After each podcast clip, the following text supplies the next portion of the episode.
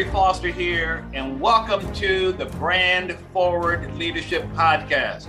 I am the creator of the Big Brand Formula and president of Gerry Foster Branding, where we specialize in working with service based entrepreneurs who want to create a big brand and a strong message that sells so you can excite, delight, and ignite your market and make it easier to get clients. So, Please stick around to the end of the show and we will share how you can be our next guest in 15 to 20 minutes or so. In the meantime, let's go. Okay, welcome everybody to the Brand Forward Leadership Podcast. I'm Gerry Foster, the big branding guy, also known as the branding evangelist. Oh my goodness, I'm having so much fun with this guy. We're just laughing.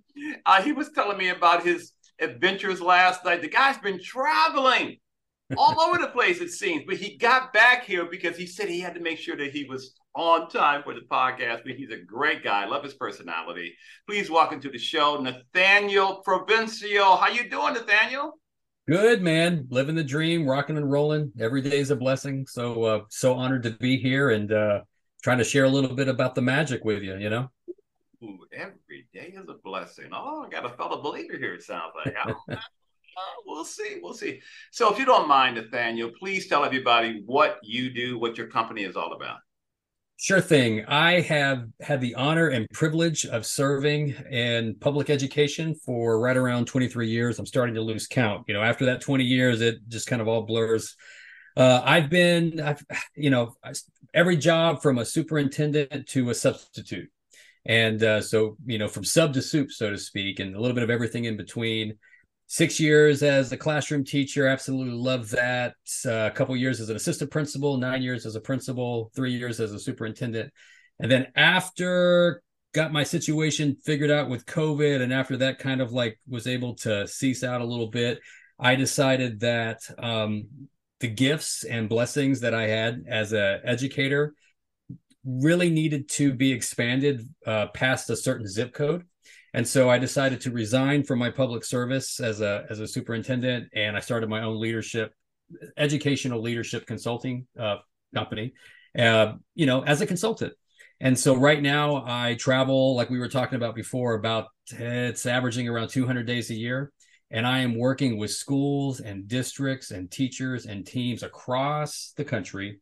And what I'm trying to do is accelerate um, the uh, the the the and mitigate the implications of COVID. And I think there's just so much out there, but I also feel like um, we are doing it the wrong way. School leaders are trying to um, focus on stuff and not staff, and focus on programs and not people.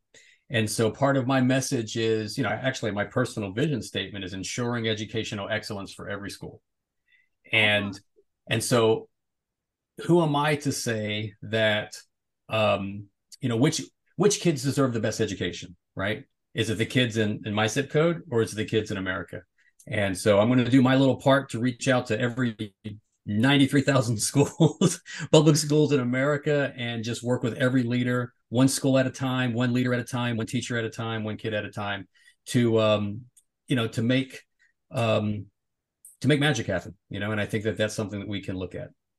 Well, first off, I just want to salute you and acknowledge you for the work that you do because being able to ensure help ensure the safety of our students is everything and, and this is at the high school level or what all levels all levels all levels okay okay and I, it's so funny you're bringing this up because uh, i have a friend of mine who is an infectious disease preventionist. She's a registered nurse. She's also a past client. And i remember working with her last year and i learned a lot about safety protocols and how to make sure that the right things are in place for these schools. So give us some some context on that because it's one thing to be able to tell these schools what they need to do, but how do you ensure that it actually follows through and that all of these protocols and all of these measurements are in place to prevent COVID or any other kind of infectious disease from spreading, right?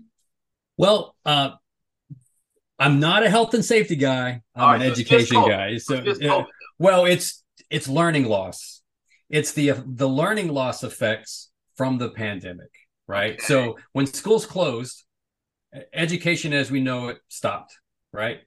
Teachers and schools across America they had to stop uh, instructing in traditional ways, and they had to start, you know, doing it through virtual means.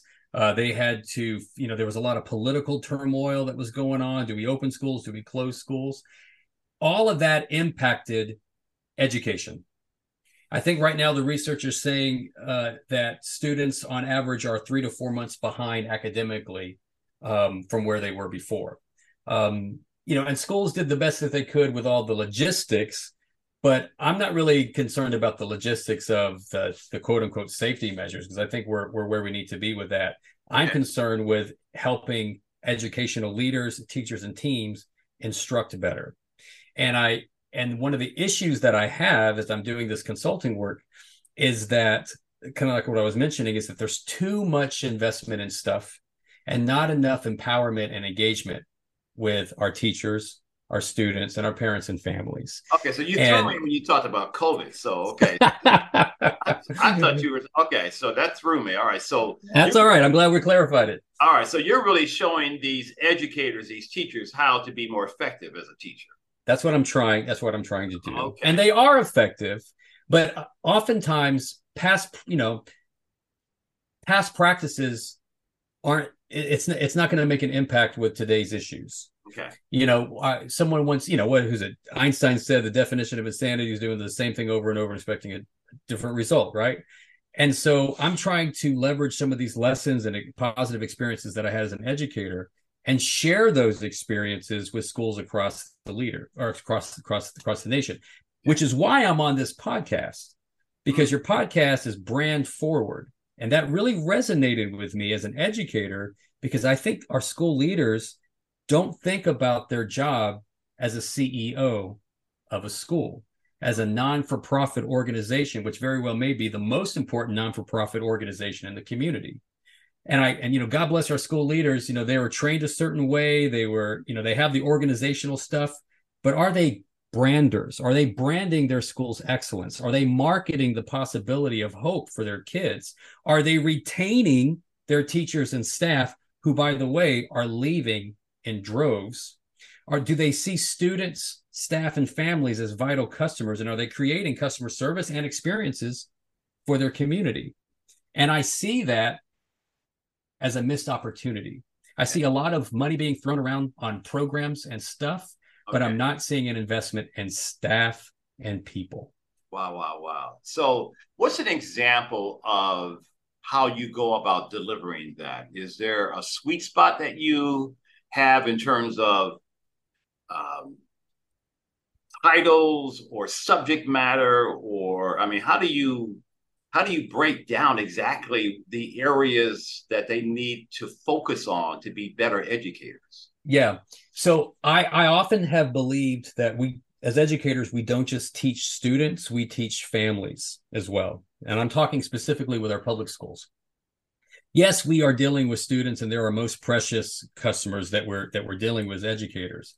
But our parents and our families are are that child's first educator. They may not always be the best, but they're the first educator.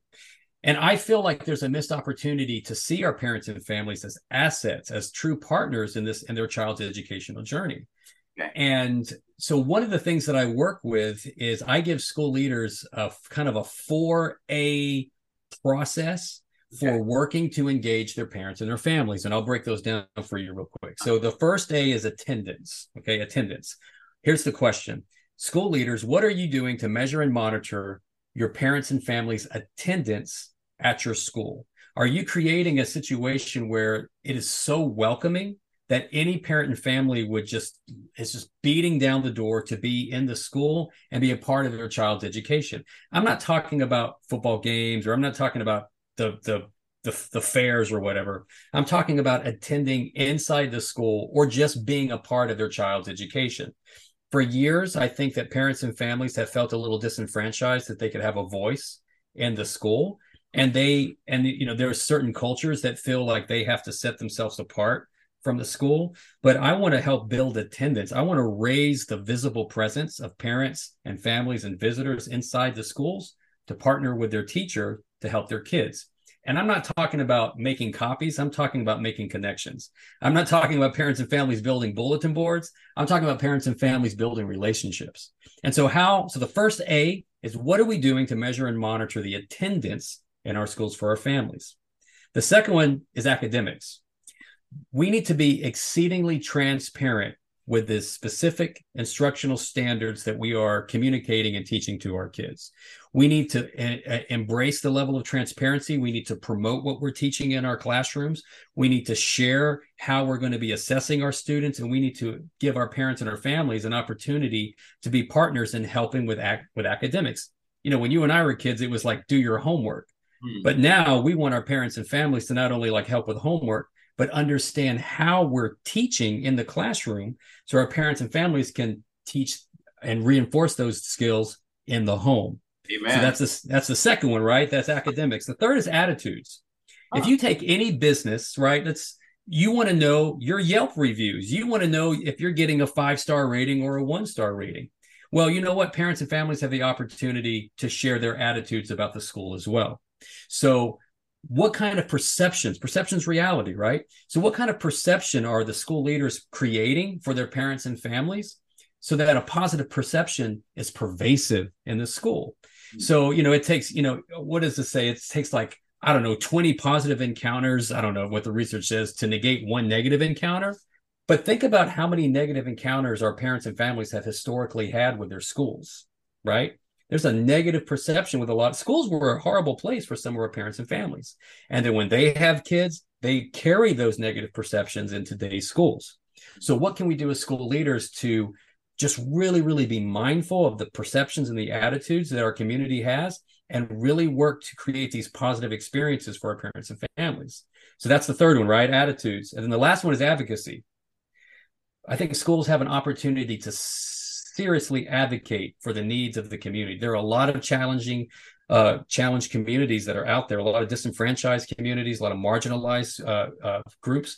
And I think that our public schools have an opportunity to really seek out ways to advocate and help support those families. And if we can advocate for our parents and families, they'll advocate for us.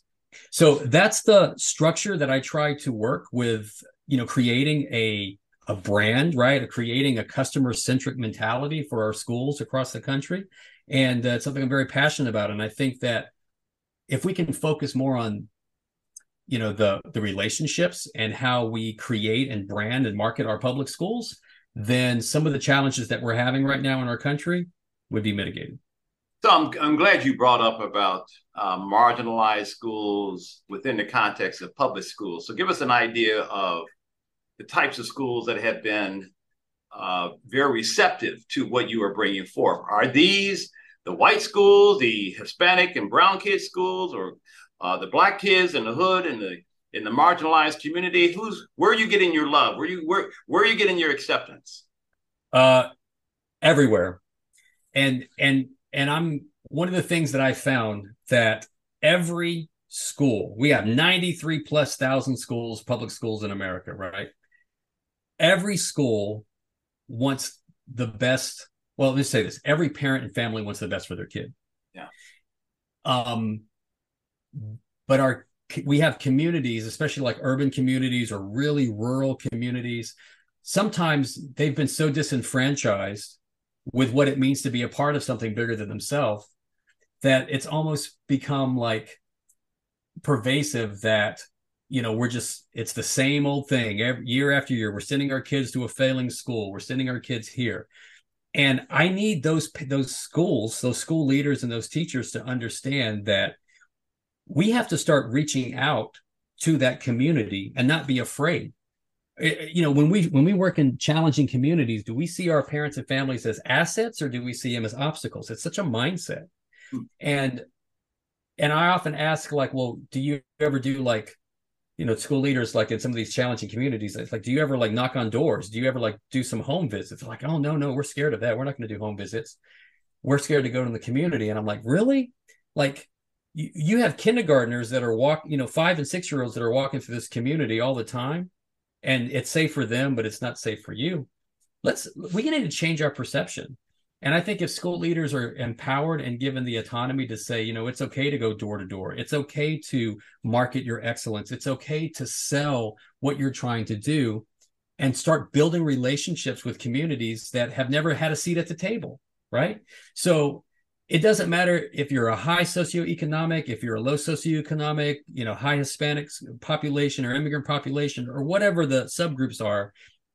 Our schools have to have the mentality that every parent matters, just like every student matters. And what are we doing to reach out to them in proactive ways, or are we just complaining all the time? Oh, yeah. And so, mindset is something that, yeah, I mean, it's something that you can teach, but it's also something you got to have.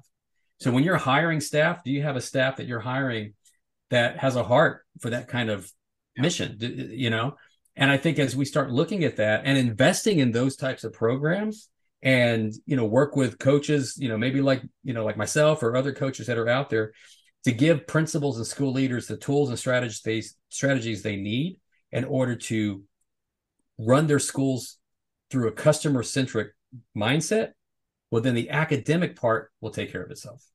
Well you're hitting a sweet spot of mine because my mom was an educator. She was a high school english teacher uh, and when she passed she was a department head mm. in detroit public schools and if you know anything about what happened in, in detroit with the public yeah. schools many of them were, were shut down so i mm. really really just want to acknowledge you for what you're doing i'm curious though how are you getting your foot in the door because did, did you ever did you ever see the documentary film Waiting on Superman?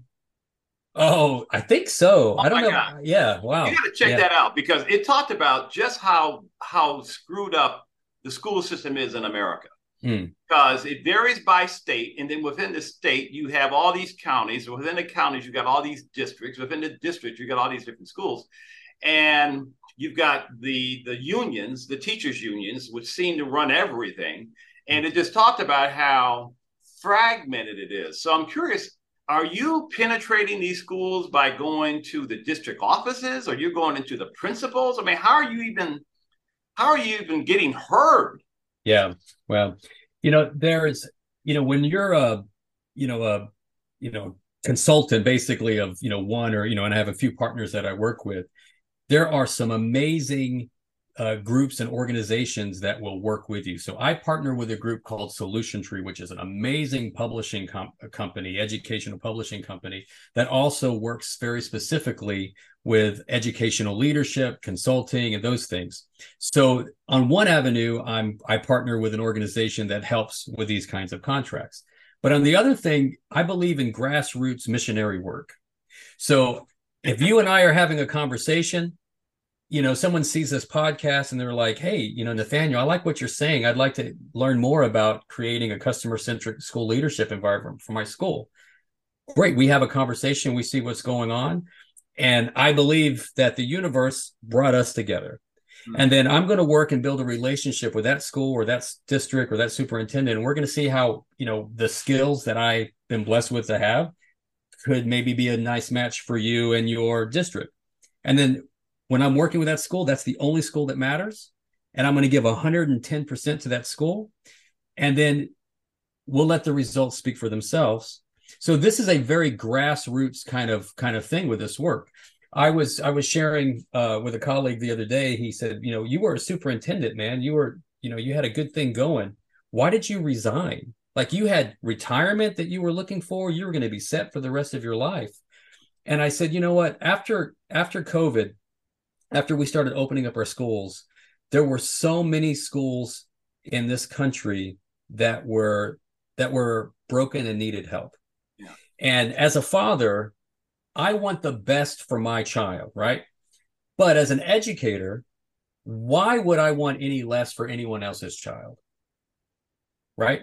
So I decided, you know, I I prayed about it, I meditated about it, I worked with you know with, with great people and mentors around me and I decided not to be relegated by a zip code to share this message of hope. So what I did, I I resigned, you know, at you know 44 years old, and I decided to say, you know what, if I can just help one school, then I maybe I've served my purpose.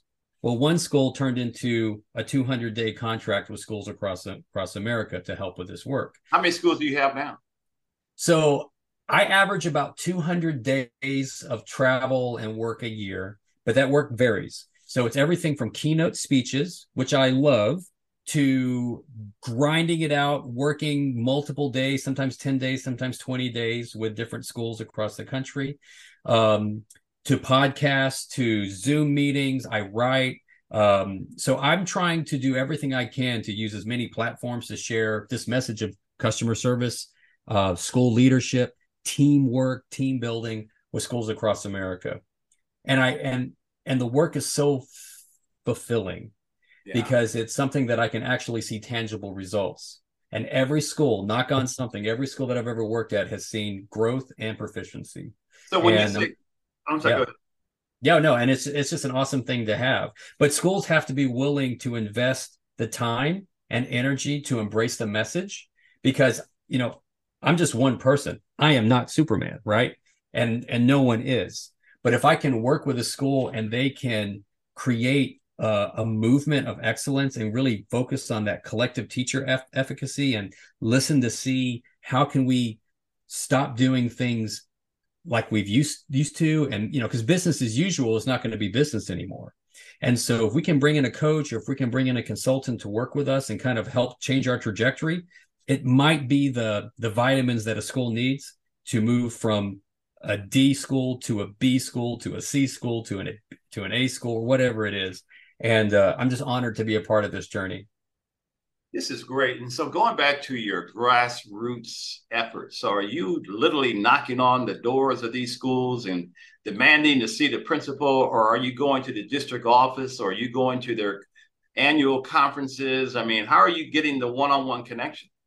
Yeah, you know, I was a very blessed principal. Um, oh, I was in, yeah, I was a principal for nine years, and I was in a situation where we had to turn our school around.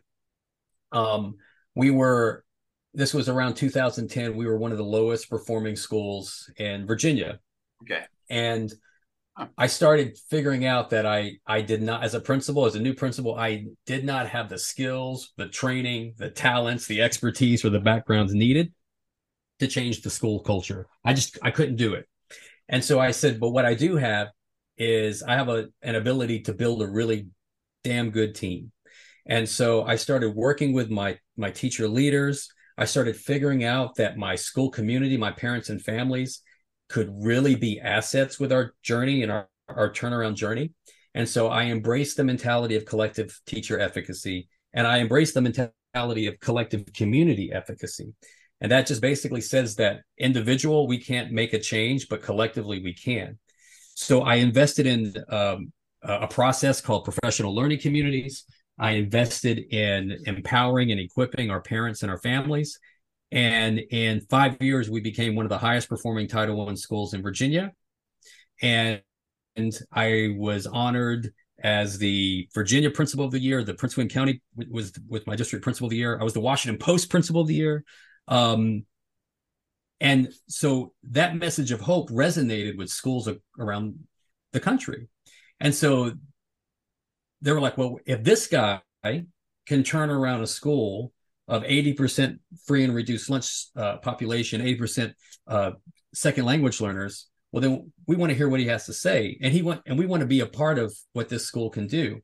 So your, we had to take our mess and turn it into a miracle. And then that miracle became our message.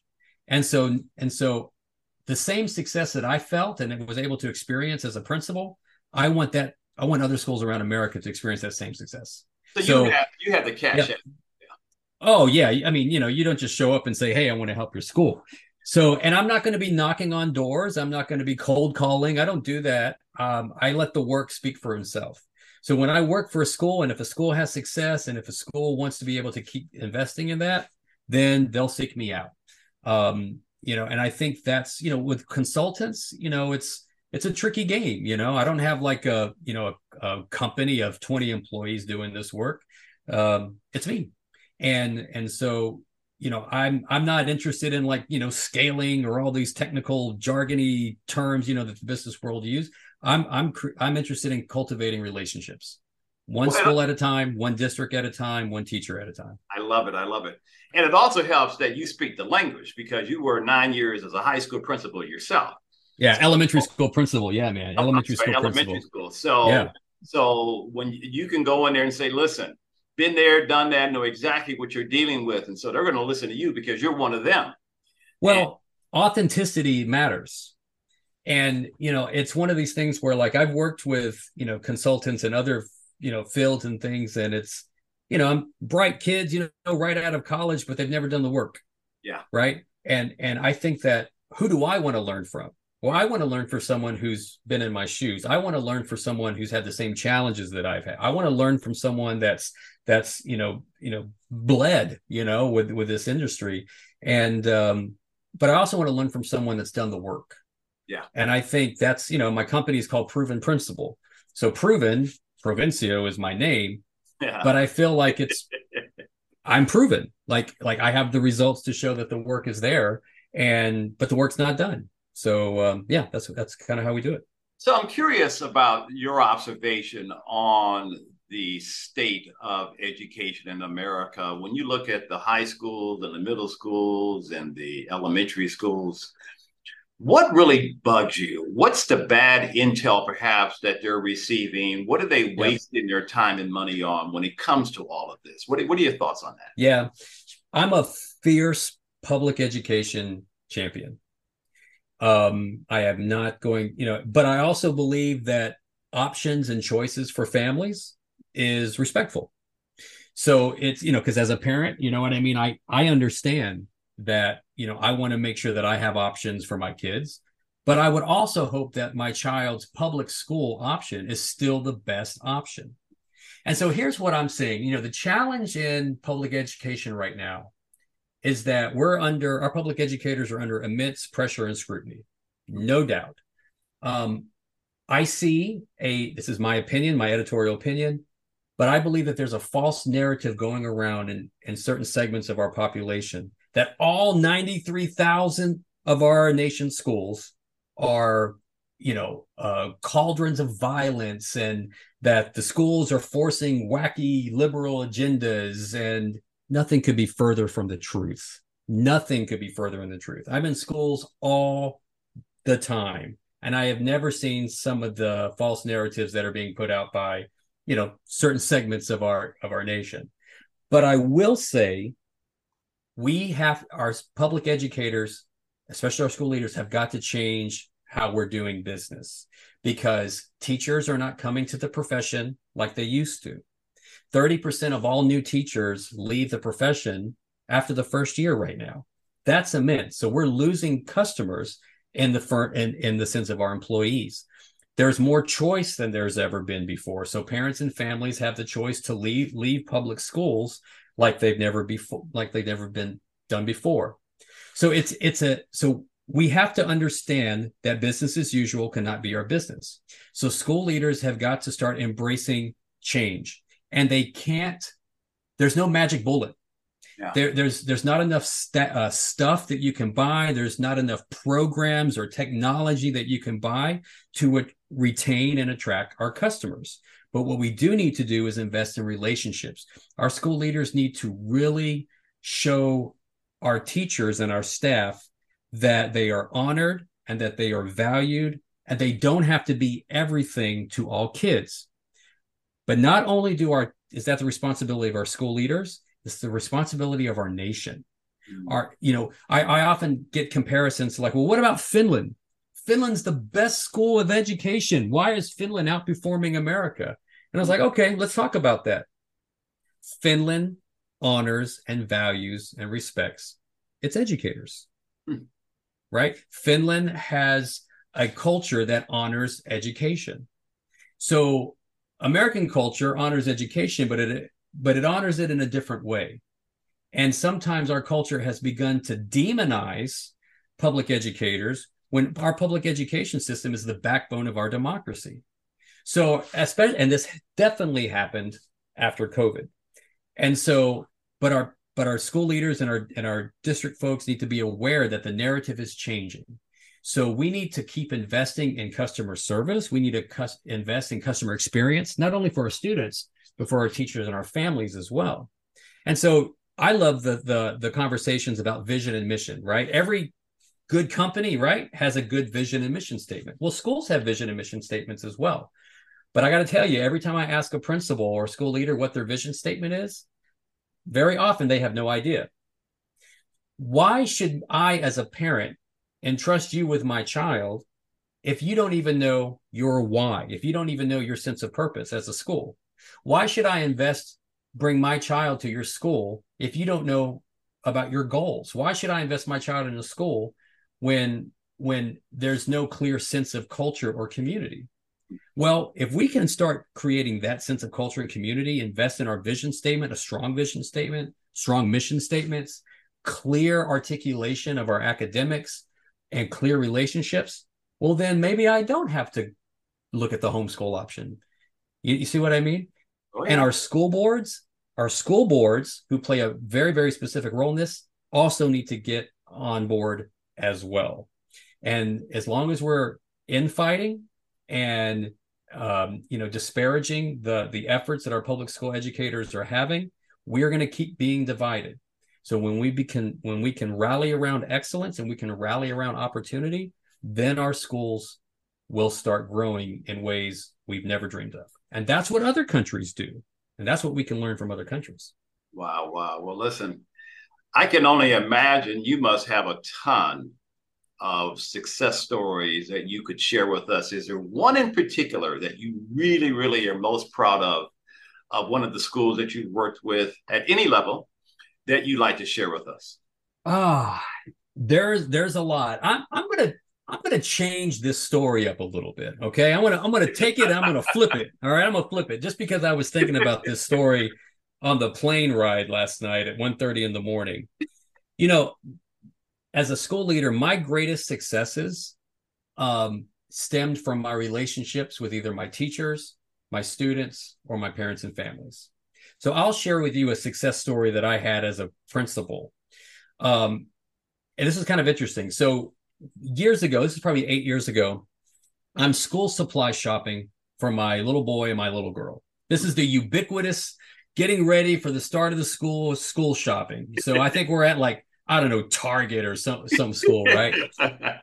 and I was like a second year principal or something, and and I, I had the task as the dad to go buy all the school supplies. So I've got the the the the, the laundry list of like 200 items that I've got to buy my kids, right? The erasers, the H the you know HDMI cords, I don't know, post-it notes, the rulers, and I'm like, why are my why are you spending on what's all this all these school supplies? What are we doing? So I'm complaining uh, with my kids, you know, and I've just dropped two hundred dollars on school supplies for the kids, and I'm anyway, I'm standing in line, visibly complaining about m- me spending all this money on my child's school supplies. I noticed that there's a lady in line right behind me, and she's nodding her head in agreement and saying, "Yeah, I'm having to spend all this money on school supplies too." And you know i'm a struggling mom you know like like you know this is a lot of money but i want my kids to have everything they need for school so i'm going to put on my credit card we're going to make it work. And i was like yeah this really sucks. And then she and then i she asked me what school um my kids go to and i shared the school. And then i asked her what school do you go to? And she says i go to the name of the school was minnieville elementary. Yeah. now minnieville elementary was the school that I was the principal of. oh my goodness. So I'm like, I'm part of the problem. I'm part of the problem. Right. So I'm over here complaining about school supplies. She's over here, and like, I'm I'm the principal. What and here's and and but here's the point. Why in America should we be still asking our parents and our families to spend money on school supplies when we have enough resources in this country to provide every kid everything that they need so that they can have a good quality and equitable education. So I said, ma'am, listen, I'm the principal of your school. I apologize. I want you to come and have some coffee with me tomorrow, and we're going to fix this. And so from that day, as a principal, I said, we will no longer ask our parents to buy any school supplies for their children. We're going to work with our business partners. We're going to work with our PTO. We're going to we're going to raise money. We're going to do everything we can. But when our kids start school, they're going to have everything that they need, and that's we're not going to let school supplies be a barrier for for excellence. Now, I share that story like when you when you ask me that story, I, I'm sharing that story because school leaders need to listen to their customers. Mm. They need to listen to their students. They need to listen to their staff. They need to listen to their parents and families. And when we start listening, we will find opportunities for excellence. So that's a story that's always resonating with me. And that story helped turn the tide for my school as a principal because we started really investing in our parents and families and bringing them to the table and offering, you know, asking their opinions about matters. And it helped our school be tremendously successful and helped me be tremendously successful. So there's countless numbers of schools that I work with that when they start listening to their customer, then their customers will guide their excellence. And I think that's something that our school leaders aren't trained to do, to be quite honest with you. And that's one of the things that I can help uh, put on the table about how we can really embrace the the perspectives um, and uh, and viewpoints of our parents, our students, and our teachers. And I love it. And my friend, I got I got to go back to the marginalized schools, though the, the hmm. schools mm. in the hoods and the, the, inner cities. I mean, when you start when you start thinking about different school districts, LAUSD, mm. South Central, uh, New Jersey, parts of Detroit, Chicago. I mean, we could go on and on and on, where they don't even have books. They don't even have supplies. They don't even have desks. I mean, they're using textbooks that are dated 10 or 15 years ago. Oh my yep. God. What, what are your thoughts around that? I mean, you can give all the speeches, you can give all the all the direction. What do you do? You know what? If I'm going to get a little political here, if more politicians sent their kids to public school, those problems would be fixed. Uh oh. See, see now, see, now you're getting real. Come on. I have to. I have to be authentic here, right? Come on, come on. And you know, and I also have to say this: Does every child in this country have our last name? Does every child in this country have your last name, right?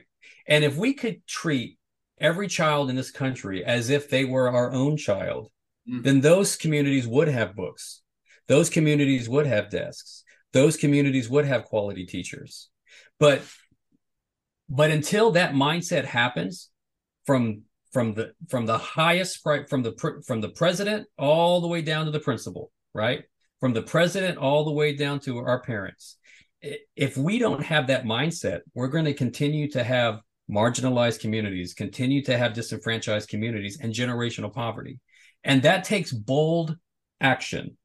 It's not about demonizing public education. It's not about taking resources away from our teachers. It's about finding resources to invest in these communities. You know, right now there are fighter jets that are sitting in parking lots across from, you know, in airstrips in countries all over the world that are just created to scare the enemy. Never being used, right? Never, never being fired up, right? And yet there are kids in Washington, D.C. schools without desks and books. Hmm. Does every child in this country have our last names? Now, that's a mantra that I have to think about too. And just like I would want the best for my child, why would I want anything less for a child in DC or Detroit or South Central, right? Yeah. And yeah. it's, I know that that's kind of like a feel good mentality, but it's not impossible. It's not impossible. And I'm not talking about, you know, a liberal agenda or some socialized issue, you know, whatever. But but we, do you want to know why Singapore and Finland and Denmark and China and all these other countries have a have a higher ranked educational system than we do? Hmm. Maybe it's because their mindset is a little bit more on treating every child like their own. Mm. And that's the problem, right? Now, I can't fix that. Little old me, I can't fix that.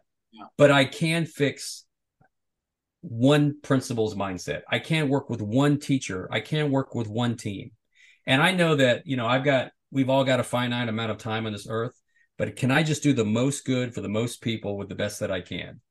And I may not be, you know, it's just me, man. But um, that's why I'm on podcasts. That's why I write. That's why I try to use as many mediums as I can to share this message with people because it's just too dang important. You know, we brought up the the whole thing about the principals and the school boards and the teachers unions and all of that. As the word spreads about your work because like you said you have proof you have a body of work of success that people can hear about. I'm curious who reaches out to you? Is is, is it the principals themselves or the, is it the boards? I mean how do people really find out about you yeah. So, you know, I um once again, if I can do the best job I can with one school, then maybe that one school will share the message that maybe that and I and I tell people all the time, if I if you don't see improvement, don't recommend me. you know what I mean? But if you see improvement and you think that, you know, either myself or or or solution tree or any of the other if we can be of a then reach out to us hmm. and so so oftentimes who reaches out to me it's all the above um, I have teachers that reach out to me and say, "Hey, look, we're trying to change the trajectory of our school. I'm going to DM you. You know, let's get in contact with your principal." I got principals say, "Hey, man, I've just heard or read your book, uh, or I saw your podcast, or I, I read your your newsletter or your articles. You're fantastic. We'd love to be able to partner with you." Um, so all of it's word of mouth, man. And and I do believe in a higher power. I, I believe that the universe puts me with schools for a specific reason, and uh, and I think that that's that's what I, what I want to want to be able to continue to do. It's a grind, brother. I'm on the road 200 days a year. I mean, I'm in hotel rooms. I'm away from my family. Like I'm away from my kids. I'm still relatively young. I don't know if I'll ever retire, but um, but man, I got to tell you, the work is awesome, and being able to change the lives of kids and change the lives of communities. What a blessing it is to to be in that kind of service. Well, you know, Nathaniel, it's because you discovered your purpose and you're living out your purpose, right? Yeah, that's right. You know, and you know, and I often, I, you know, I often hear people say it that, you know, your pain is the birthplace of your purpose. I um, I grew up in a very small southern town. I was like one of the only Hispanic kids in the in the community. My family, You're my Hispanic. mom and dad, yeah, right my mom and dad. That's what people look the, at me and go, "You're black." I, I know, right? It's like, hey, man. And then people will say, "Well, do you speak Spanish?" I'm like, "No," but does that make me less Hispanic because I don't speak Spanish? Anyway, that's another conversation. I know. No, we we can talk about that another. Oh yeah, absolutely. But you know, my parents were the first in their families to like graduate high school, and I was the first in my family to to have the honor of going to college, and you know, I had great teachers. You know, growing up in the South. Um, but you know i also had teachers that i didn't resonate with. And so my that pain i'm not going to say pain but you know those kinds of challenges you know helped give me purpose. And just like i wanted the best education that i could possibly have i want any kid to have the, that best education. And so you know we you know as you know each generation always wants to do better than the generation before and i feel like the best way i can do my I can contribute to not only education but also the nation, you know, is through working in our in our schools. Yeah. So our pain gives us purpose. And so and that's something that I always want to challenge with. And I got to be honest with you, I've got a chip on my shoulder, right? I I want marginalized communities to kick ass. I I, I want uh, communities of color to be lauded as the exemplars and the lighthouses of hope for our for our countries because as a principal, our school did that.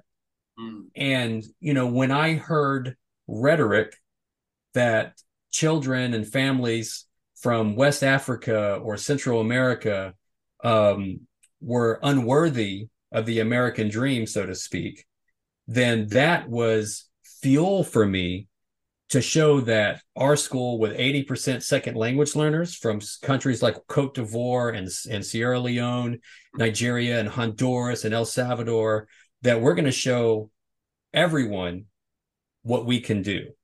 And we were able to do that. And yeah, sure, maybe a little little chip on my shoulder, but if we could do it, anyone can do it. But we have to embrace best practices. We've got to embrace our community. We've got to embrace customer service and experience. And we've got to be able to communicate a brand of excellence for our schools. And that's why I'm on this podcast. That's right. and you know, I don't let everybody on this podcast. I, I, turn down more people than I than I accept. So it's a good problem to have. It's a good problem I, to have. I get bombarded. But I love when you just talked about best practices. Does that include sometimes overhauling curriculums? Hey, bringing in new books, new supplies? Yeah, you know what? I um I will say this. I have found recently that there is an over reliance on stuff and an under reliance on staff.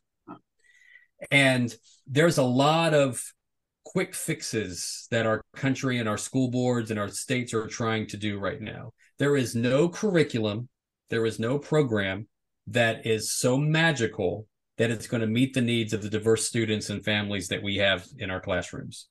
But but there's a lot of uh, over reliance on stuff, and I think there's a place for stuff, but it, I always think of it like you've got to focus on your standards yeah. first and foremost every every every state has standards you know whether it's you know common core standards state standards or whatever focus on the standards and really work for clarity and intentionality intentionality with what the standards are asking you to do as a teacher and what your kids to, to learn then look at your curriculum look at your stuff and see if there's an instructional match between what you have to use to teach the tools and the outcome, which is the standards. Then look at your students. Every student has different needs, backgrounds, experiences, culture that they're bringing to the classroom. And then seek out to find ways to utilize their strengths as learners to teach these standards. So think of it as students, curriculum, uh, standards, standards, curriculum, students, right? That little triangle. That's where the magic happens. Mm-hmm. And I think it's probably what your mom did a magical job with, right? Look, I don't want substitutes in my in my school. I want professionals in my school, right? And um and I think that we've lost track of what it means to um, focus on standards. I think we've lost a little track of what it means to focus on students, and we're way too focused on curriculum. And where stuff, does, yeah, yeah, go ahead, man. No, no, no. Where where do the parents come in? Because so, you got to yeah. connect with them as well. Go ahead. The parents need to be at the table. You know, I, I once heard someone say that if you're not at the table, you're being eaten for lunch, right? So we need to be very open and transparent with what we're teaching, right? And just bring in the parents. Be be communicate those essential standards. Talk to your parents and, and your family saying, hey, mom, dads, listen, this is what we're going to be focused on. And this is how we're going to focus on it. You know, we're not, there's no hidden agenda that we're doing in our schools. This is the standards that we're focusing on. And what happens is when parents aren't at the table, when they're not communicated about the essential standards that schools have to teach, then they leave and find another group that's going to listen to them, right? And that and and they're going to find a voice whether you like it or not. So if they're not at the table, they will find another table. And I think that's where there's been a lot of disconnect between specific or certain parent groups and public education is that those parents were not probably at the table to begin with. They got they got you know pissed off and now they're making their voices heard. But what we need to do is uh, bring them back at the table and say listen these are standards. Here's our curriculum. Here's what we know about your students. Here's our vision and mission. These are our goals as a school. This is our brand as a public education institution and we want you to be a part of this.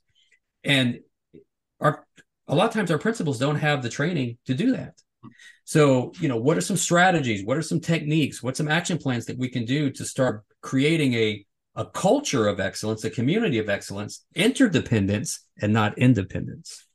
Mm-hmm. Listen, if people, this is this. I could go on and on all day with you because this. I mean, I'm I'm almost moved to tears, but I got to ask you this: people tuning in, our listeners, our viewers, if they want to connect with you, how do they do so, my friend? What are your socials? What's your URL? Yeah. What's all your contact info? Yeah, um, uh, my probably the best way to get a hold of me when when when folks are looking out is is my Twitter page or X or whatever it's called now. I don't know Twitter X or whatever it's called. Uh, but um, it's at Proven Principal. That's the best way to get a hold of me. Um, my website is uh, provenprincipalllc.com and all my information and, and you know and you know is out is out there. I have a book called Community Connections in Your PLC at Work. Uh, it's right behind me somewhere, that blue book right over there. And it's a book about how to leverage uh, a, co- a, community perspective on on building, um, uh, you know, family engagement. So, you know, I have that's the best way to get a hold of me. Um, you know, I'm pretty booked, you know, for this year. Like I said, almost 200 days, and like I do like my kids and my family and everything. I do want to see them, but uh, I believe that if someone contacts me, it's because the universe wanted to bring us together. And so, if anyone li- is listening, and not just in education, also the business world as well, um, I, I, think that business leaders and school departments and different state departments, uh, I think there's a message that they can learn as well from from from the work. I think business leaders can learn a lot from educators, and I think educators can learn a lot from the business world and so maybe I can, uh, you know, help start that conversation with some folks. You'd make a great Secretary of Education. I, I, I, don't know, man. I got I, I don't play politics. I'm too no, authentic. I know, I know. I'm, too, I'm way too honest, man. I'm way too honest. Well, listen. Before we sign off, is there one last thing you would like to say? Ah, uh, that's great. I I just want to say that the the harvest is plentiful but the workers are few, right? So anyone that's listening to this, whether you have a child in in school or public education or you have a friend that's an educator or or or whether you're just a business owner, please invest in your public schools. Time is more important than dimes, okay? Time is more important than dimes. So if you're a business leader out there and you know that there's a public school that needs some help, have your employees go read to a child. Have your employees take a walk uh, during recess and help watch recess. If our business leaders can invest more in their public schools, then that community is going to invest more in the business. There's a symbiotic relationship. And so, so often our business leaders are so in tune with the bottom line that they forget that there's a child out there that is the next CEO. There's a child out there that's the next employee. And if we can keep investing in public education, then our nation and our democracy will continue to flourish. So, you know, whether you're an educator or you're in business, keep investing in public schools. Love your teachers. Give those discounts if you can. Um, and just remember that public education is an amazing institution um, if we just listen. Oh, wow. Woo. That is wisdom, pearls of wisdom, sage advice. Thank you so much, Nathaniel, really, from the bottom of my heart. And I want to say on a personal note, I've done tons of interviews. This, this is top of the list, my friend. Oh, thank you, man. That means a lot to me. It means a lot to me. You're welcome. You are a um, you are a source of inspiration and a lot a light of hope for a lot of people and i cannot acknowledge you enough for the work that you're doing and being called to do. So thank you all right and so to our viewers and our listeners uh, hey thank you for being here today. And so until next time this is Gerry Foster the big branding guy also known as the branding evangelist signing off. Take care Gerry Foster here. Thank you so much for listening to my Brand Forward Leadership podcast. Now, if you, if you are a successful service-based entrepreneur yourself and you've got amazing expertise, I mean services, skills, talents, and abilities that you offer through your company or yourself, and you've been in business for five, ten years or more, and you would like to be a guest on this program I would love to have you. Simply visit gerryfosterbranding.com forward slash brand forward leadership forward slash apply, and I will certainly check you out and get to know you and so on and so forth. Now, let me just add a couple of other things. Number one, if you got something out of this interview, would you share this episode on social media for me? And if so, just do a quick screenshot with your phone and text it to a friend or post it on your socials, okay? And number two, if you know someone that you feel would be a great guest, someone that I should meet and connect with, and so on and so forth, tag them on social media to let them know about the show and include the hashtag brand leadership because I love seeing your posts. I love guest suggestions. That's how we all grow. That's how we all connect and make it through this world, which are through our relationships and our connections. And lastly, let me throw this in. We are regularly putting out new episodes and content. I'm always on the lookout for not only great guests, but great content. And so, therefore, because we're always putting great new stuff out, juicy stuff, make sure you don't miss any episodes in the future. So please go ahead and subscribe. And I also love what? I love support. I love love.